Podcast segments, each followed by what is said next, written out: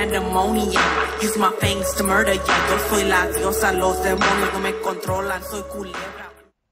What's up, everyone? Seven Octobers. Welcome to my podcast, Nightmare on Sedgwick Avenue. This is season four, episode four.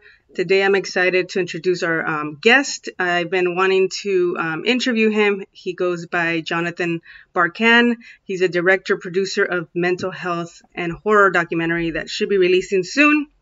We'll get to that in a minute. Uh, ask him about that when uh, when it's estimated to be released, all that. But I was really excited when I saw this documentary uh, being released. Uh, they had a Kickstarter. I actually like go went ahead and like donated some money as well because I was really like excited about this project. I'm really passionate about those two topics, horror and mental health. Me, I deal with anxiety. As you've been following my journey, you know this, and I'm a huge horror fan. So to see this come to fruition is pretty dope. And without further ado, I'll bring on Jonathan on the screen here. Hello, Jonathan. Hello. Hey, thank you for uh, for ha- taking the time to like meet with me and you know talk about your documentary and all that. So I obviously introduced you, but feel free to like let people know who you are, what you do, and you know how how you got into this industry. Yeah, uh, so my name is Jonathan Barkan. I've been a lifelong horror fan since very very early in in my life uh i cut my teeth on you know staying up past my bedtime to watch tales from the crypt. Uh i was playing castlevania on the nintendo and friday the 13th yes. uh reading ec comics. Um yeah horror has always been something that i've gravitated towards.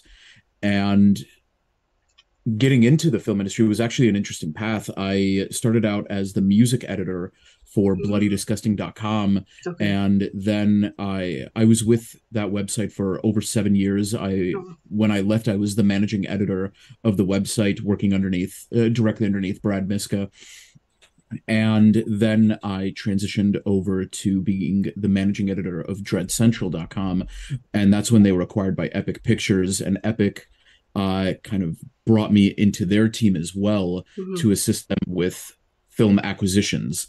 And so uh, I started I, I, became a creature of two worlds. I was a writer and an editor and a critic, mm-hmm. and I was also doing acquisitions and kind of helping strategize distribution plans. Mm-hmm. And then I kind of got the opportunity to make that my focus, and and and that's that's what I did. I I work now exclusively in film acquisitions and distribution, and also uh, film sales, both to uh, you know with SVOD licensing to companies like Shudder and Netflix, mm-hmm. um, as well as international sales. So that's, cool. that's kind of yeah, that's kind of my my journey over uh gosh 13 years yeah. in in this industry and in terms of the documentary itself i i've always been someone who's very open about my own mental illnesses and my mental struggles mm-hmm. And horror has always been a place that has offered me catharsis and safety. And I've seen that with a lot of the people that I've spoken with, other people in yeah. the community. And so this documentary idea was in my head for quite a while. And then one day I was speaking with my executive producer, Andrew Hawkins, mm-hmm. uh, and I kind of broached the idea to him.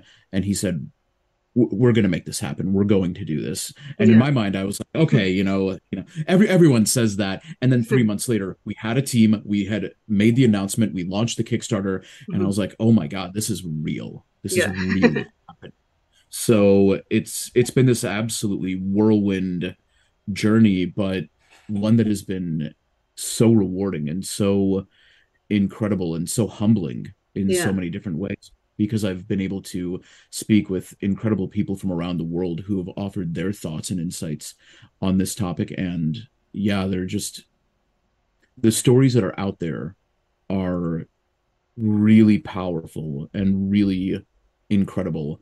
And knowing and experiencing how they've helped me, I can only just wait on pins and needles for the rest of the world to see what yeah. we got to experience.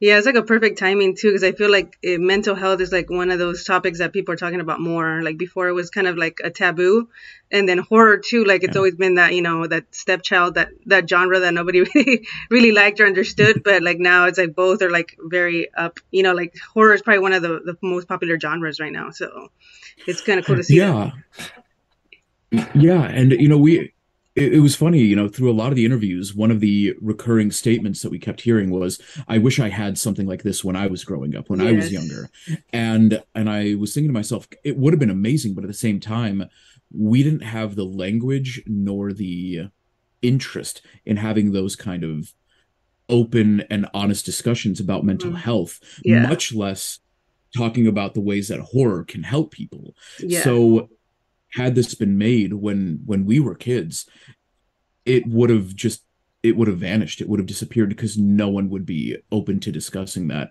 And i think true.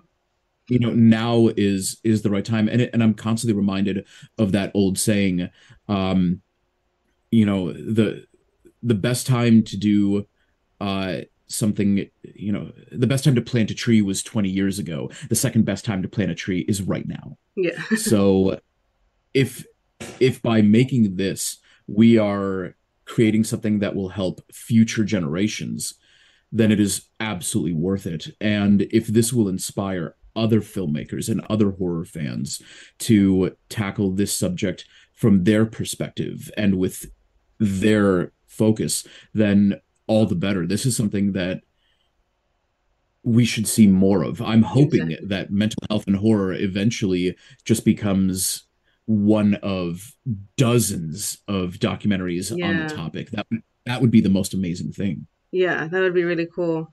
And kind of going back to you a little bit, as far as like you said, obviously you started off as like as a music editor and all that, and like a critic. How did uh, you transition from there to like you know directing and producing? Like I, have seen like uh, I saw your IMDb that you obviously done other like films produced, but how did that? How did you get into that? So one of the you know i'm a very honest and transparent person in in a lot of ways and so i'm going to yeah. tell you a very uh funny and i wouldn't call it dirty but yeah. uh, a, a silly little secret about uh distribution uh-huh. is that um some distributors and it's not something that uh I've necessarily been a part of until recently, but some distributors will say, "Hey, we're distributing your film. We need three executive producer credits, mm-hmm. uh, or something." Like that. So, so they yeah. they get the title uh-huh. by distributing the film. So okay. that's kind of where where I've been. But um, over the years, I've actually been doing a lot of uh, uh, I'm trying to think the best way to put it. I guess you could say script coverage, uh, where basically people would send me scripts, I would read through it, and I would give them my honest feedback, and it would be mm, okay. pretty pretty intense, you know, constructive criticism. Uh, but I always told people, you know, uh, my job in reading through your script and script and giving ideas is I'm going to be uh, the a hole. I'm going to be the bad guy, but that's because I see the potential of what you've got and I want you to reach that that potential. So yeah. rather than than softball it, I'm going to give you the hard notes and the kind of the painful ideas, you know, telling you to kill off these darlings and rewrite mm-hmm. this and adjust this. I'm going to give you all of that so that the in the end you look at the script and you go this is better this is going to be more marketable. It's going to be scarier. It's going to have a better story. It's going to flow. You know everything mm-hmm. about it is going to be better than what it was. And okay. did that experience of hearing all those criticisms suck? Yes. Is this mm-hmm. better as a result? Also yes. And so that's also where i'm helping some people in terms of producing is okay. kind of making sure that i give them my informed feedback as someone who has been one a fan for my whole life but two approached it as a critic as someone who needs to think about things critically and understand the foundations of filmmaking by having that knowledge and applying it towards this genre that I have so much passion and love for. Yeah. That's when you can kind of marry the two worlds and create something really special. That's pretty cool. And obviously you, you have like a good like, you know, track record of what you you mentioned you worked at Dread Central, Bloody Disgusting all that. How did um how did all that get started like obviously you're a fan, but did you go to school for that or how did you how did you get into that? That's pretty cool. Well, yeah, you know, in a way, I, I went to school. What happened is I went to my local community college and I got a certificate in music production and engineering. I always thought that I'd be the guy behind the mixing board That's in cool. uh, in music studios uh-huh. uh, because my other big passion and love is music. I mean, I've got I've got my guitar. I've been playing for for many yeah. many years. I was that kid that I had a little cheap keyboard, and when movies would play, I'd be lying on my stomach on the on the floor yeah. and just trying to play out the melodies as I listened to it. Um, so music was always a big part of me. And then one day when I went to Bloody Disgusting, uh, they premiered a music video. I think it was for the band Suicide Silence. Mm-hmm. And I went, whoa, Bloody Disgusting is covering music now? I need to get in on this. So I sent a message to the author of um, of that post, mm-hmm. not knowing that it was the co-founder of the website. Yeah. And I um and I said, hey, here's who I am. I've been coming to Bloody Disgusting for I don't even know how long. Uh-huh. Um I have formal training in in music studies. Like I'm a musician and I've studied production and engineering, mixing, all of that. Um, and I'm also, you know, you guys cover mainly rock and metal. I'm a huge rock and metal head as mm-hmm. well as a horror music fan. Mm-hmm. Let me write for you. And they and they got back to me and said, "How about two album reviews a month?" We'll start there. And I said, not a problem, absolutely. And with that, um, with that newfound power and kind of uh, permission, I went to every single record label I could think of, and I said, I'm doing album reviews for bloodydisgusting.com, the number one website for all things horror. This is an audience that you may not have tapped into. Why don't you send me uh, you know streaming links of albums mm-hmm. and I'll review and I'll do reviews for you. And these labels were getting back to me saying, "Yes, we love this. This is incredible. By the way, on top of doing a review, do you want to do a giveaway of a guitar on your website?" And I was like, "Well, yes, of course I I want to do that." Yeah. Uh, and then they were like, "By the way, this band is coming to your neck of the woods. Do you want to do a backstage interview?" And I was like, "Of course I want to do that." and and then they were like they were getting me uh, all access passes to uh, music festivals like the uh, Rockstar Mayhem and uh, and all of those. So I was hanging out backstage with Corey Taylor from Slipknot and Rob Zombie and Kirk Hammett yeah. uh, and all these people. So I just kind of I was given the opportunity of writing a couple of album reviews a month, and I just mm-hmm. took it and started providing a ton of content for them. And so I gained their trust by just doing a lot of really great work. Yeah. Uh, without without trying to sound arrogant, yeah. but um, like I I put in a lot of hard work. I put in the time and the dedication, and then I. And, and by being a part of the bloody disgusting ecosystem i was connected with the writers for the other sections for comics video games tv mm-hmm. movies and so i would reach out and say hey i have an idea can i put something together for you to look over and if you like it you can post it in your section so for example i did you know the 10 best horror themed south park episodes that was one of my cool. early forays into the front page and it did really well and then i did some stuff for video games and as the site evolved and we were able to rather than writers being kind of pigeonholed into their sections mm-hmm.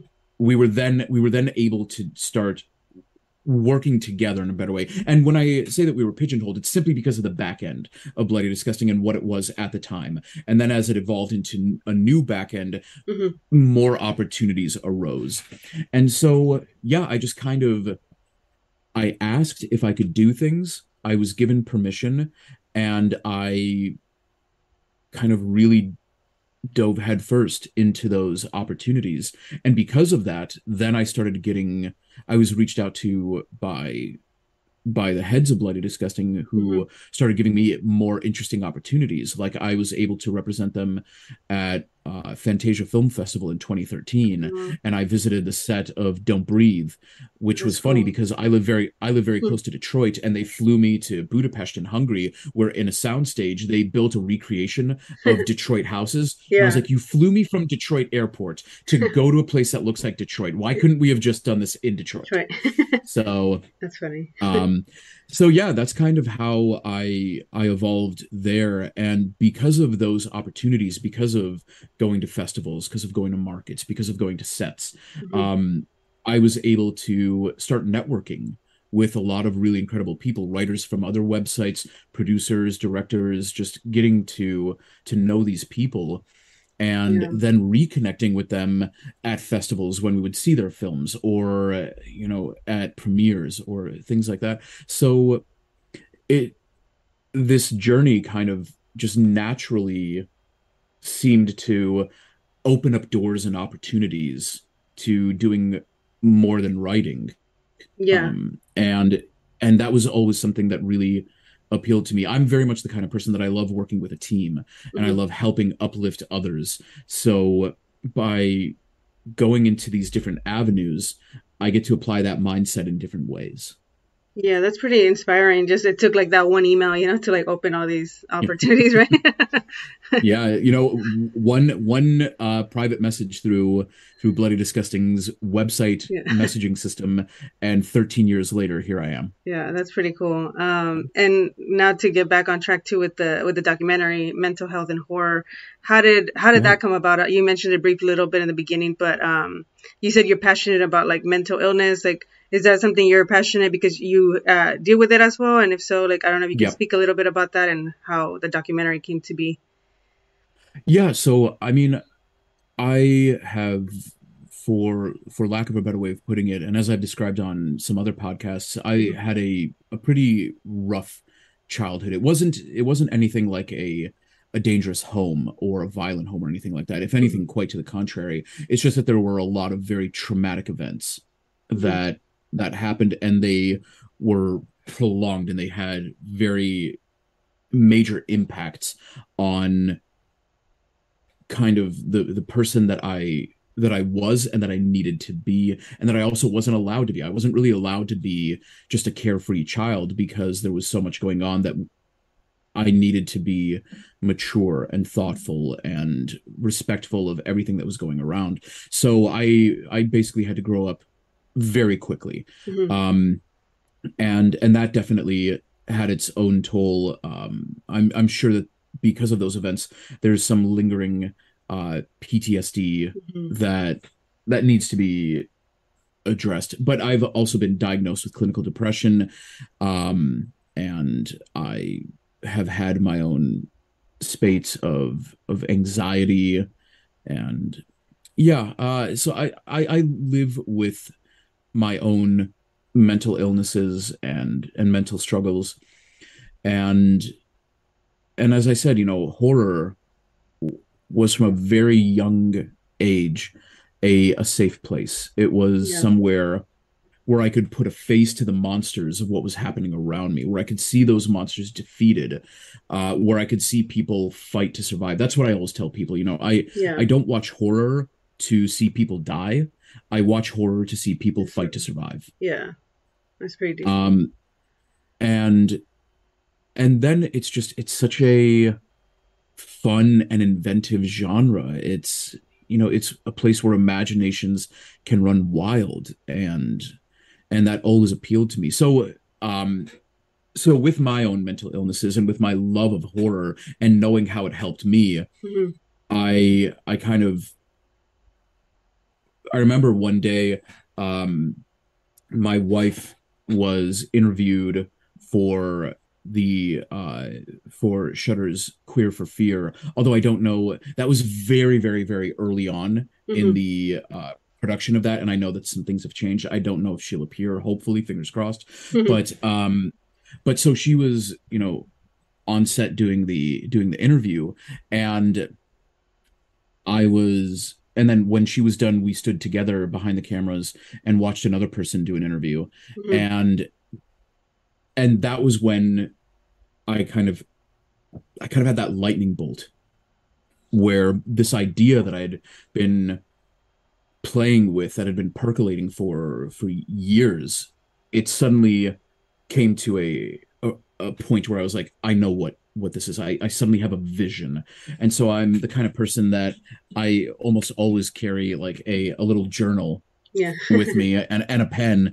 And so I went to the corner of the soundstage and I just started furiously scribbling down ideas. You know, here are guests that I want to uh, interview. Here are resources that I know of, and here are places I can go to get more resources. Uh, facts that I need to gather, like everything. It was work that I needed to do, uh, and just everything that I could get my that I could think of pouring out into this into this journal and I went home, typed it all up in Google Docs, started adding to it, um, produced more information, and yeah, it was.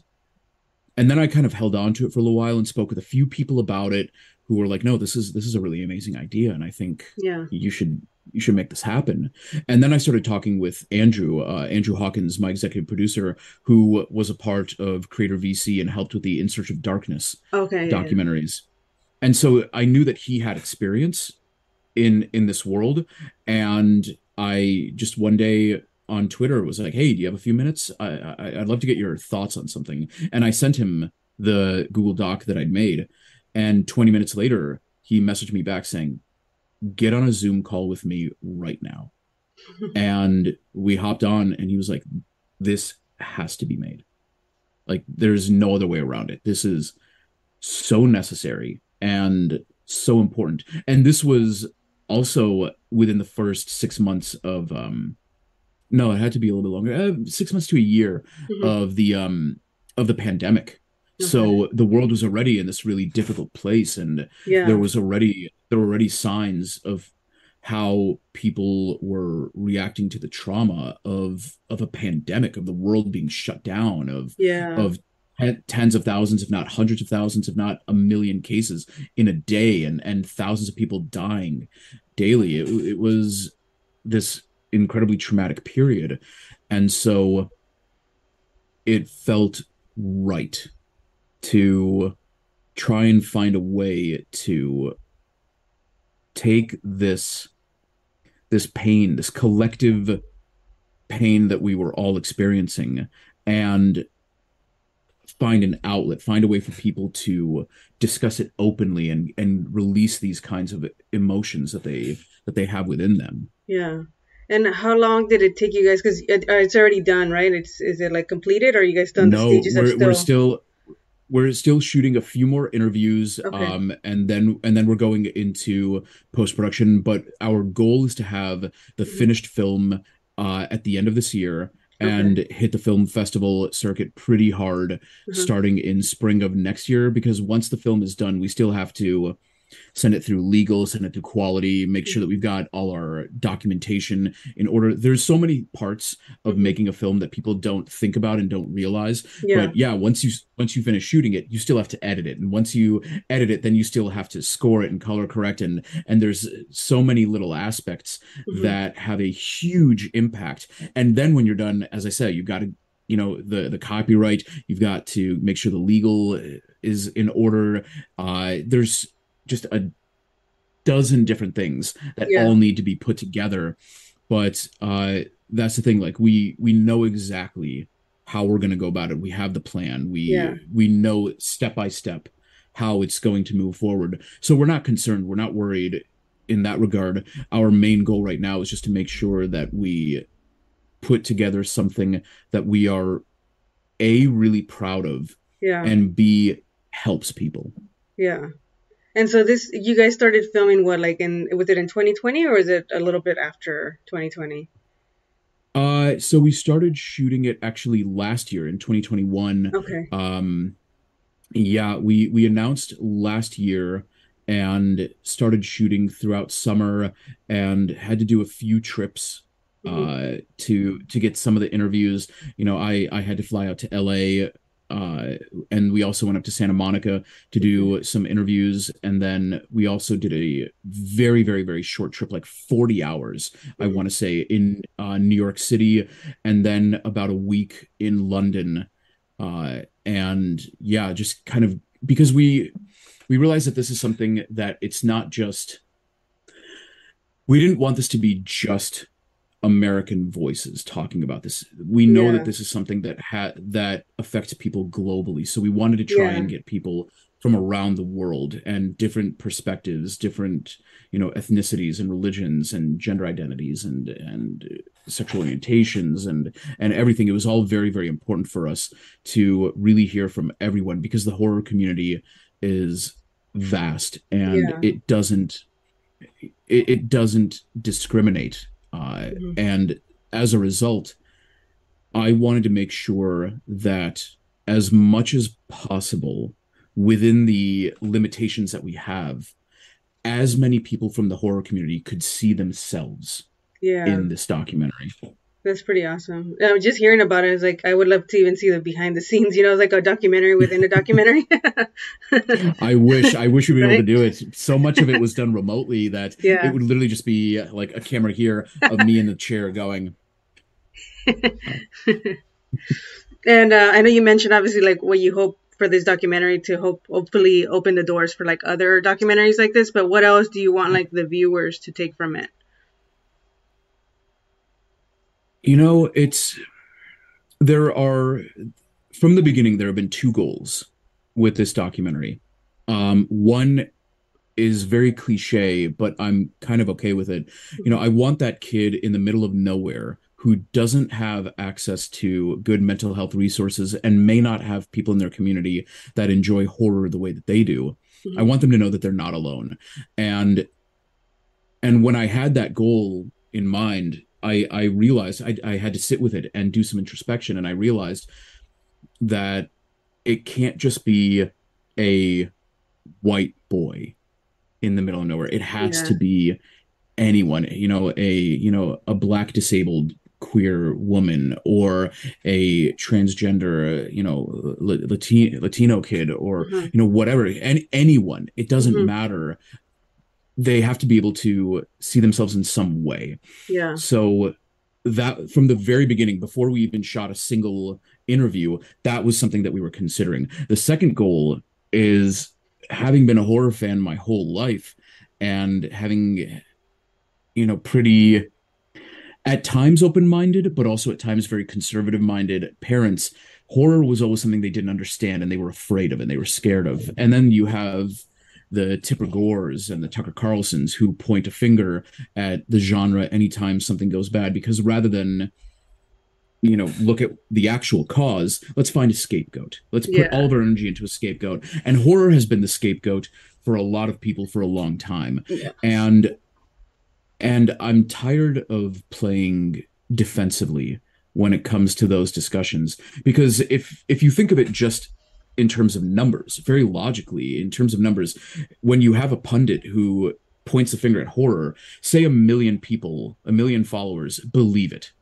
I could spend years and years and years and years of my life trying to convince them otherwise. And at best, I'll get 50%. So 500,000 people say, you know what? Maybe horror isn't the problem, but 500,000 people still believe it. And in that time, those pundits are going to keep pointing to horror as a problem, thereby adding to the people yeah. who believe that it's an issue, and the people who believe it's an issue are going to use their platforms to tell others. And it's it could be on social media, it could be at you know parent teacher conferences it could be wherever they're going to say horror is dangerous and it is life threatening and we have to stop it so rather than than act defensively i want this documentary in a way to be used offensively to say horror is not an issue. And we have medical professionals we have therapists we have psychologists we have psychotherapists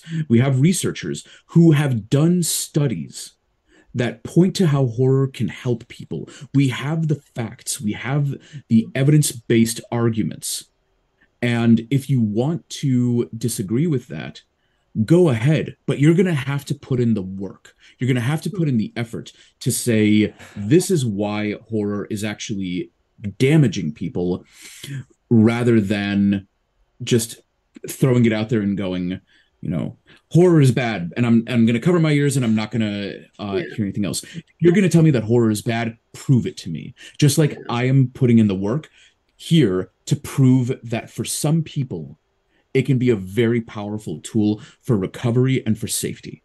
Yeah, exactly. Yeah, I, lo- I love that. And um, kind of to it kind of goes into my next question a little bit. Like for you, obviously horror is one of the things that's been like cathartic to you. What other things do you do for your mental health? Like what's something that you do? So yeah, horror is is a big one. Um, video games are also a really kind of safe place for me, um, and and horror video games as well. Like I am a huge Silent Hill fan, and that series is not shy about yeah. how openly it talks about uh, trauma and and mental illnesses and the ways that that can manifest a very specific reality around us um and then just kind of I mean, obviously, there's the the the healthy things one can do. Go for a walk. I like taking my dog for a walk around the neighborhood at night. Yeah. Um, I like surrounding myself with the things that bring me bring me happiness and joy. I I I am a big a, big part of my aesthetic is going to be uh nope wrong side there we go uh jack-o'-lanterns and yeah. uh pumpkins i love that so if i can have you know little little things like that all around me i'm yeah. going to do that because it puts a smile on my face um but yeah i think it's putting in the work through through therapy through self-care um if if necessary through medication. Um you know i'm not i'm not someone who is ashamed when i need to be on medication and i mm-hmm. don't think anyone else should be. I don't think of it as a weakness. Of anything i think of it as a tool to assist in recovery yeah i think therapy is very much the same thing no one should be ashamed of seeing a therapist or a psychiatrist or anything like that if anything um being that vulnerable and that honest is really empowering and really beautiful. So yeah, that's I guess that's kind of the approach that I have and what I try and do for myself. Yeah, thank you for sharing that. Um, I'm pretty sure other people like you know have have the same thing that they deal with, and finding different outlets is a good thing. Um, and then kind of to ask you too, like, what's your favorite like top five like horror films? If you had to choose, what would be your top five? Oh wow. Um. so this is an. I will say these, and under the understanding that it is an ever evolving list. It changes literally day to day to day. Yeah. um. But the ones that like really jump out to me, The Shining. Um, I classify this as a horror film, but it's also like 75 different genres in one movie. But Big Trouble in Little China is one of my absolute favorites. Um, Clive Barker's Lord of Illusions and Nightbreed, both of those oh, yeah, are are are really incredible. Um, The Hitcher is weirdly a yes. very big comfort film for me. There was a time when it was a movie that I fell asleep to, uh-huh. and when I put in the DVD player, it would just repeat. You know, it would get to the main menu, cycle the the main menu three, four times, and then it would just start the movie. So yeah. I'd fall asleep to it and I'd wake up to it. Yeah. Um and then yeah, other ones that kind of jump out. Obviously the thing, um, you know, Halloween. I I loved uh I love Halloween 2018 and I really loved Halloween Kills. I was one of those guys. Um, but I thought it was just such a blast. I had such yeah. a good time with it. Um I'm trying to think what else I'm looking. I've got my my DVDs here and my Blu-rays here. Yeah. Um, and yeah, I I think you know those are the ones that kind of immediately jump out to me. But I I just I I love horror anywhere yeah. from around the world, domestically, independent, big budget. It doesn't matter. If you make a really interesting and exciting horror film, then I'm I'm all for it. That's cool. Yeah, I, I love Nightbreed. Yeah, that's one of my favorite ones too. Um, and I was gonna say, like, what's your favorite like subgenre in horror? Oh, um, wow. I'm not sure. Um, because there are amazing titles in every subgenre. it really does, yeah. Right? because you know, I th- I think of like found found footage and like Blair Witch Project and Gonjiam Haunted Asylum are just you know masterpieces. I think of slashers and something like Popcorn immediately comes yeah. to mind. Um, haunted house movies are are so exciting and thrilling. You know, anything from The Changeling to The Conjuring. Um, and yeah, then then obviously there's the creature features the yeah. that you know the blob uh the remake is is fantastic. And the thing like i said yeah. um really i i was never I, there are very very few subgenres that i dislike. The only real one that i just have a hard time with that i i don't want anything i i just i don't like that one is the rape revenge oh yeah um, yeah it's it's pretty hard to watch for me too yeah yeah, and and the thing is, I I don't discount it for the other people who love it. Like one of my uh one of my producers, BJ Colangelo, mm-hmm. uh, is you know has written absolutely incredible and beautiful introspective pieces about the the rape revenge subgenre that really put it into an amazing context for me. Mm-hmm. And while I appreciate the context, I just don't want to partake in it. Yeah. yeah. Um, and what's like what's your favorite who would you say your favorite final girl is and who is your favorite like horror villain? Favorite final girl. Um maybe Ripley. I think I think she would definitely be be high up there, especially if we're looking at the the first three Alien films because I'm I'm a diehard Alien three fan. I think Alien, Aliens, and Alien three like they're they're all on the same like yeah. same level. You know, they're they're very very very close to one another in terms of my enjoyment and appreciation. Um, favorite villain. You know, I, I've probably got a this this is a an answer that I'm sure you've gotten more than a few times, and it's perfect for uh, for the for your show uh freddy it's my yeah. first horror memory yeah. really is um you know nightmare 4 freddy bursting through the waterbed yeah. and pulling joey underneath um so I, I think that's you know that's definitely uh you know he's he's definitely up there yeah, he's definitely yeah. What I like about him is I remember watching a documentary about it and how he was like the first villain to actually speak because we always got like Michael Myers, Jason, but then he was like the one that was like witty with his like lines and stuff like that. So I think that was pretty cool. Um, yeah. And what uh, what do you feel about like the horror genre right now? Like obviously it's like I said, it's kind of one of the the number one genres. Like how do you feel about the newer films? Like I feel like it's being you know innovative, but what what are your thoughts on it? I love it. Um, part of my due to my job in in acquisitions and distribution, I get to watch a lot of movies, uh, especially from the independent film circuit and yeah. the the next generation of uh, of horror writers and directors are doing really amazing and wonderful things and they're trying to be really creative and really kind of inventive. Um, you know, I, I think of a movie like Relic from Natalie Erica James, and that is both terrifying and it had me crying uh, pretty heavily because I watched it six months after my grandmother passed away and she passed away from dementia. And so it just it hit all of the right notes. Um, and yeah, I think filmmakers are doing really fascinating incredible things. And because horror is suddenly i wouldn't say suddenly but it, it really is we are in a golden age of horror where there's a lot more horror appreciation and there's a lot more experimentation being done with it. I i think that it's there never has there's never been a better time to be a horror fan. And i can't wait to see where it goes from here.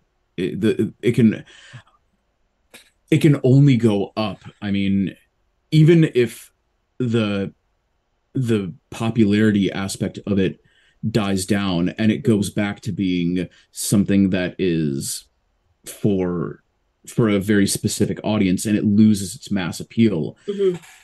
there's still going to be really amazing things done and and people will take chances. People will look at what's being done in the past, what's being done now, and they will use that to say, how can I create something new and exciting? I mean, without trying to sound self serving, mm-hmm. um, a film that I acquired recently played at Fantasia. Uh, it's called Skinamarink, had its world premiere, and mm-hmm.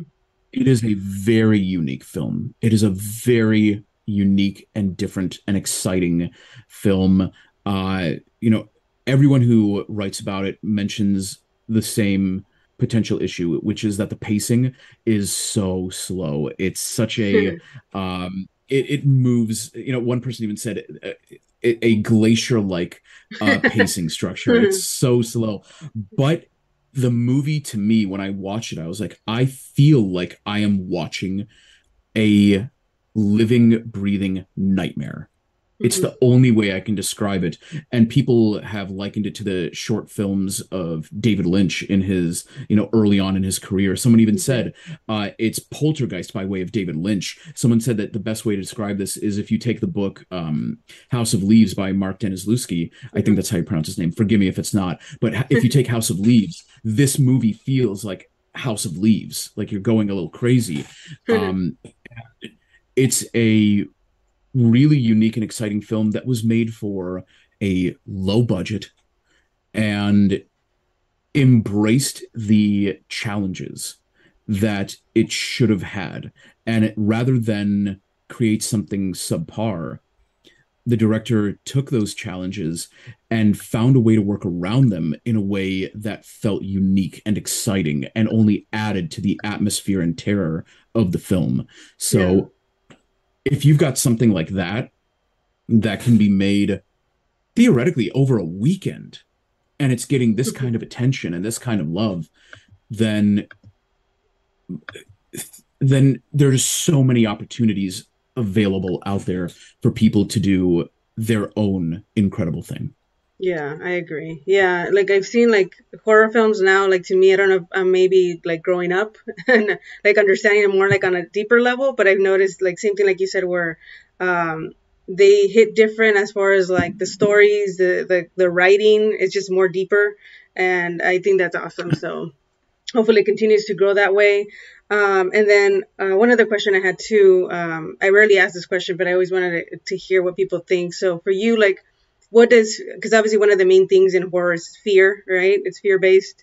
Um, what does fear mean to you, and like how what do you think that horror fans enjoy? You know that feeling of being scared. It's a great question. I'll start with the second part first. Um, okay. I think the reason that horror fans enjoy the sensation of being scared is because we can still control it at the most fundamental levels. And when I say that, what I mean is we can literally turn the lights on. If a movie is dark and we're scared of be- sitting in the dark, we can flick a light switch. If it's too loud and the sound is getting to us, we can turn it down. If it's too much for us in the moment, we can hit pause and yeah. we can go and catch a breath of fresh air. We are always able to control the experience that we're having. And that level of control is it's very empowering. And it's and therefore the scares are we know that we can beat them. And it's the same thing with going to like a haunted house or yeah. you know in my neck of the woods we have like haunted hay rides and yeah. and things like that. You know it's the same thing because we go there and we experience it and we know in the back of our head we can't be touched. And even if we are touched we're not going to be hurt. There's yeah. nothing bad that's going to happen. I'm going to be scared. I'm going to be startled. Uh you know people are going to jump out of the woods. It's going to be amazing. Um mm-hmm. but i'm going to be fine. I'm going to live through it and i'm going to be able to experience that adrenaline rush and experience the coming down from it and then talk about it with people and and have a communal experience there's something really beautiful and yeah. and amazing about that level of control for me fear what does that mean um i mean there's obviously the dictionary definition but that can that can go away for right now yeah. um I think fear for me it really is about giving in and letting go. You know, I I mentioned when we were talking about subgenres, when I mentioned found footage, there's a title, Gonjiam Haunted Asylum. And I got the screener link. I was going to write a review for it. I got the screener link um, at like 10 p.m. The email came through, and I was like, I'll deal with this tomorrow. and I went to bed, and for some reason, I woke up at like 2:30 or 3 in the morning, and I just could not fall back asleep.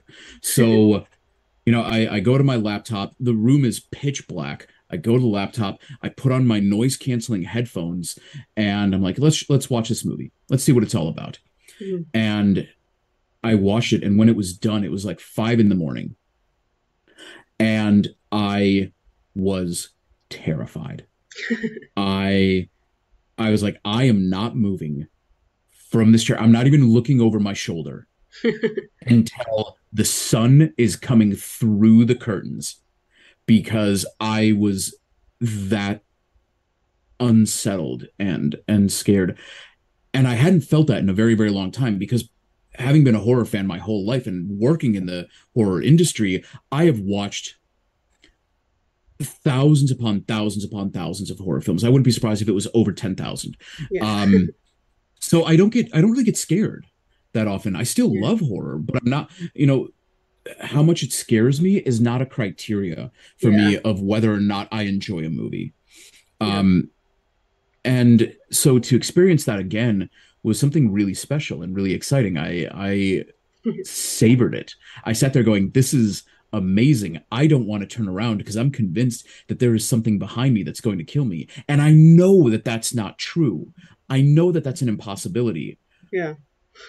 but I still feel like it can happen. yeah, yeah no, that's true. So, and yeah, um, so I think go ahead. That's what is. Fear. Is, fear is just, um, it's it's letting my it's it's letting go and letting myself allowing myself the opportunity to to believe in in that kind of horror again yeah it's like escaping reality for a little bit right Yeah, absolutely. Um, and uh, what what's some advice you would give to someone who's like you know beginning to get into this kind of industry, like either directing or producing? What's one piece of advice or or a couple that you could give?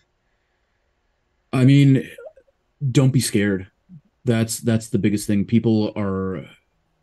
I, I've seen it so many times where people were afraid to even reach out to someone with a question, and I always tell people ask send that email, make that phone call. The worst you're going to get is a no. And more often than not, you're going to get no, but, and they'll find a way to, to at least help you in some other way. So you may not get an answer from the person that you wanted, but they might direct you to someone who can give you incredible advice. Um, it, it never, ever hurts to put yourself out there and to say, you know here's here are my intentions. This is what i want to do. This is who i want to be. This is what i'm trying to accomplish.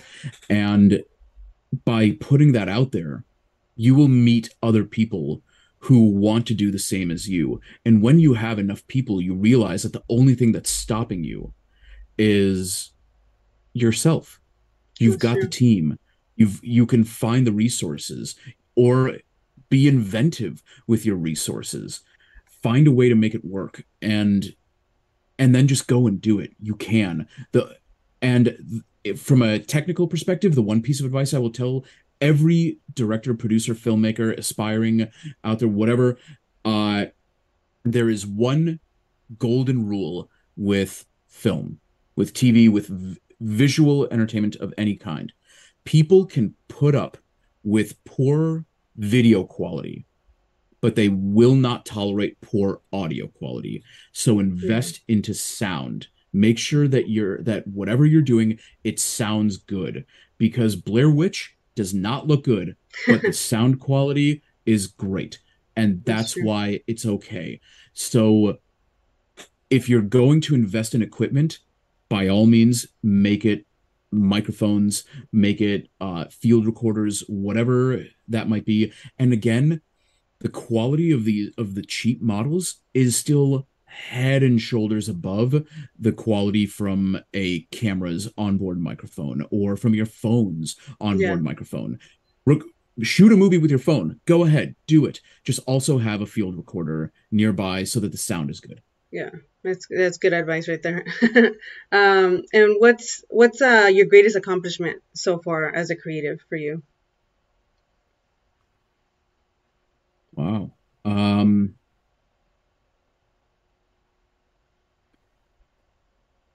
probably this documentary. Um, yeah, I it would have to be this documentary. and It's not even done yet, but just what we have so far has inspired myself and my entire team and and other people who believe in what we're doing um it's because of this documentary that I've been able to meet some unbelievable people and hear some of the most incredible stories.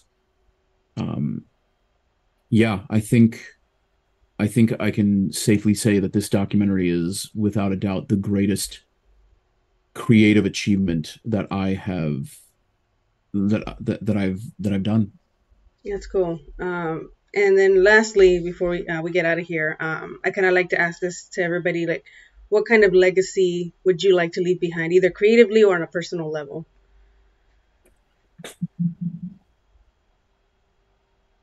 I just want to know that something like mental health and horror helps even one person.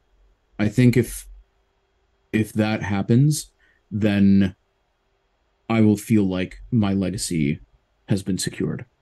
Um, and I want to make sure that with every opportunity that I have moving forward, that I do my best to use that position of privilege and power mm-hmm. to give opportunities to rising stars to people who are looking to take the next step to people who may not be given the opportunities by mainstream uh you know popular studios. Um you know i i really believe that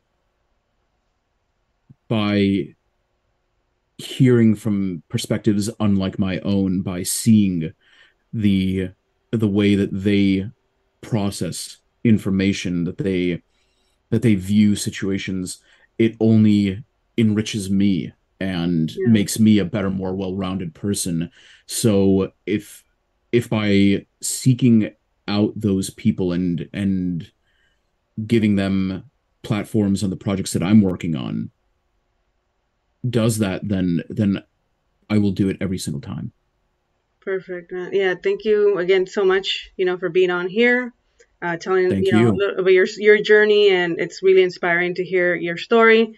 Um, obviously, we're I'm very excited for the mental health and horror documentary, so I want to thank you for that as well for I don't know, bringing those two topics together and uh, putting that as like uh, in the limelight, I guess you can say. So it's it's great to see something yeah. like that, like you said, to be able for other kids like you know us that we never got to see that when we were younger. So it's kind of cool to see that and very inspiring. And you know, keep doing that. We appreciate it here in the horror community. And thank you again for sitting down here with me. Thank you very much. It was such a pleasure. All right, thank you. Um, and before we get out of here, again, uh, thank you to Jonathan for sitting down with me. Uh, this was episode four, season four of Nightmare on Sedgwick Avenue. If you like this episode, go ahead and subscribe to my YouTube channel or on any streaming as well. This is on audio format as well. And thank you guys.